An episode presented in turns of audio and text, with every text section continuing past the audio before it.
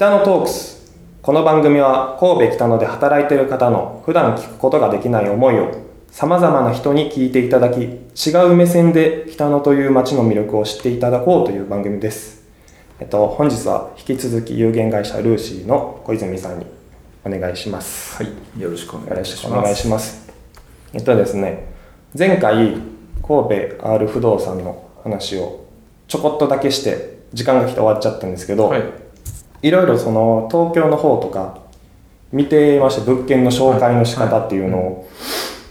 僕がその、まあ、神戸の、神戸 R 不動産の不動産紹介のページを見た後に他の土地の不動産を見たんですけど、すごい神戸の方がなんかこう魅力的な感じで紹介されてるなタイトルの付け方とか。うん、魅力的だなと思ったんですけどなんかその物件の紹介してるなんて言ったらいいんですかね。物件を見つけてきてその紹介して、えー、と人につないでっていうのを一人の方がやられてるうん、っていうのをは聞いて、い、はい、でさっきもあのスタッフの方と喋ってたんですけど、元町にある、えー、トアウエストのうん、方にある物件でうん、「あの渋ビル」っうん、ていうタイトル見た時に、うん。これはすごいなと思って、うん。神戸の人だったら分かってる場所なんですけど、うん。県外の人って「あの渋ビル」って言われても分からないっていうのが、であなんだろうみたいな、で神戸 R 不動産は、えー神戸じゃなくて県外の方を神戸の方に誘致って言ったんですかね、こう引き込んでいこううんみたいな考えとかも一応見たんですけど、うん。やっぱそういうのがあって皆さんつけてるのかなとかは思ったり、あのタイトルにとかに関してはね、多分あの別に何か僕ら特殊なあのねえっ、とことをしてるとかそういうことはまあほぼほぼなくて、はい。えーまあただ力を入れてるのはやっぱ物件がもうやっぱりあの僕らのねあの用語で言うとしずる感って呼んでるんですけど、しずる感ですか、はい。まあ要はこうあ肉の焼ける音の。そうそういいねこれみたいな。やばいねみたいな。まあこうなんか言葉で表現できない、はい。あのー感情にグッとくる、そうですね。感じですか？ねまあまあグッとくる感じはいですよね要は。っていうのが、あのあるものをきしか基本載せないっていう、はい。まあ、考えでやってるので、はいまあ、それをあの要は物件選びに一番力入れてるんですよ。うん。で物件が良かったら名前もコピーもつけやすいし、はい。まあ、文章書いててもそらそら書けるんですけど、まあ、特徴のないなんかようわからん物件を紹介しようと思うとはい。なんか無理やり文章を作って、ん。無理やりタイトルつけて無理やりこうひねくり回したようなこう写真を撮って、はいまあ、紹介することになるんですね。まあ、だからこれはメディアをやってるとまあそのねその取材する人の、まあ、技術みたいなことがもうあるんですけど、はい。やっぱりその寿司屋じゃないですけどネタが一番重要で、うん。あの不動産屋だからあのいいネタがやっぱり見つかると、はい。やっぱ文章もこう広がるしタイトルもスパンと書けるし、うん。写真もいい写真撮れるし、まあ、あのベーシックにねあのこう撮らないといけないとか、はい。まあ、そうそういうところはあるんですけど、その中でも、まあ、そうそうじゃなくてあんまり、あのー多分物件があのいいのを集めてたらそういうふうに勝手に見えてるっていうだけだと思います。だから僕らは別になんか特殊な技術があるわけじゃなくて、はい、もうし伝えたいことをそのまま伝えてるだけで魅力がもともと持ってる。まあだからそれはもともとね神戸っていう街に結構魅力的な物件がたくさんあるやろうなとはい思ってましたし、まああ実際にあるそ、まあ、存在するんでね、はい。あのまあ勝手にそういうふうに見えてるっていうことやと思います。小泉さんの思うそのはい。物件に対して感じるしずる感っていうのって何かありますか？小泉さん的にはこういう物件がいいみたいな。うん、まああの僕は正直あんまりこう趣味思考がそんなにこう、えー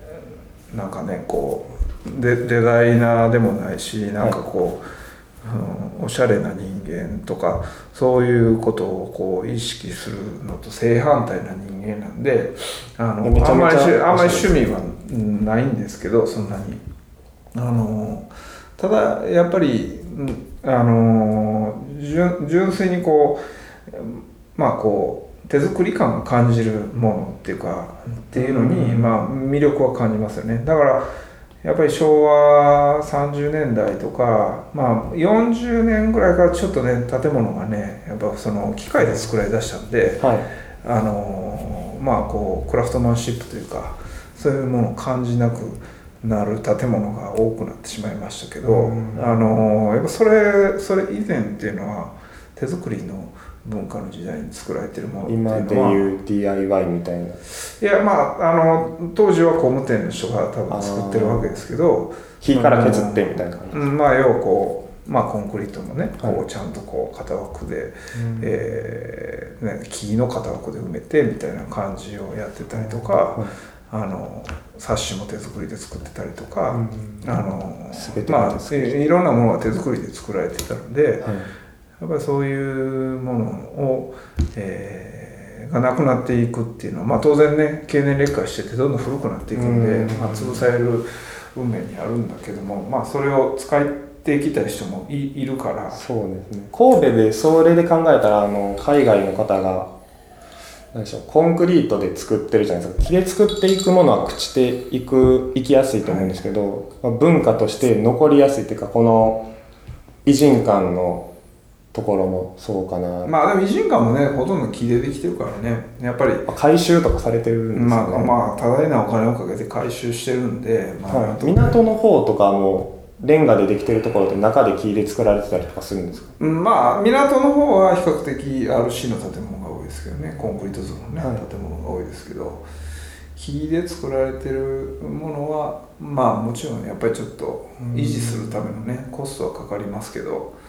まあそれをこうねあのもう二度と作ることができないので、まあ、はい。そういうのを僕らはまあ残していくうん。あの仕事というか、まあ、不動産やってこう潰して建てるっていうのがなんか仕事みたいなイうんメージでしたけどまあ僕らは逆のふねあの残していく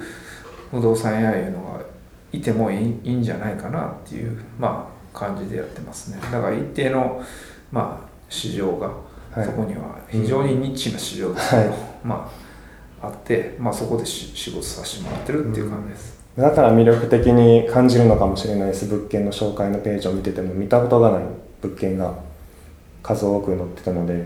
まあそうですね。そそれを探してくるのも結構大変そうですよね。数は少なそうですよね。だから我々あの大変お客様には失礼なんですけど、はい。あまりこう、ええー、と借りてくださる方に営業的な会話をしないというか、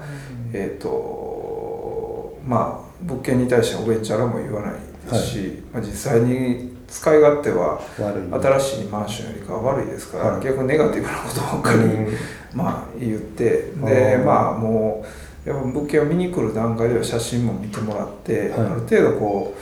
うあのねあのネガティブな情報もしっかりお伝えして、はい。で来てもらうっていう形でやってますね、だからもうあの営業的にこうとにかく借りたいから連れ回してほしいみたいな感じのうん。お客様に、えーまあ、こう連れ回してはい。とりあえず仲良くなってはい。契約に持ち込むみたいなそういう営業方で法はやってなくて、うん。えーまあ、見たい物件が、はい。あのサイト上にあったら、はいあのお問い合わせくださいみたいな感じでやっててあの探す方に時間をかけてます。あのでそれ見て納得した方が、まあ、どんな情報かっていうのをちゃんと聞いてもらうみたいな。そうですなんか本当見てたら僕も一人暮らしまだしてないんですけど、はちょっとしてみたいなっていうのは思いました。ただ家賃の問題もあるんで、はい。ちょっとあの録音されてないところでそれはまた聞きたいと思います、はい。で今回はごめんなさいちょっと神戸 R 不動産のことだけしかちょっとお伝えできてないんですけど、次回は、えー、と他にいろんなことをやられてるのでそちらの紹介をしたいと思います、はい。本日はありがとうございました。ありがとうございました。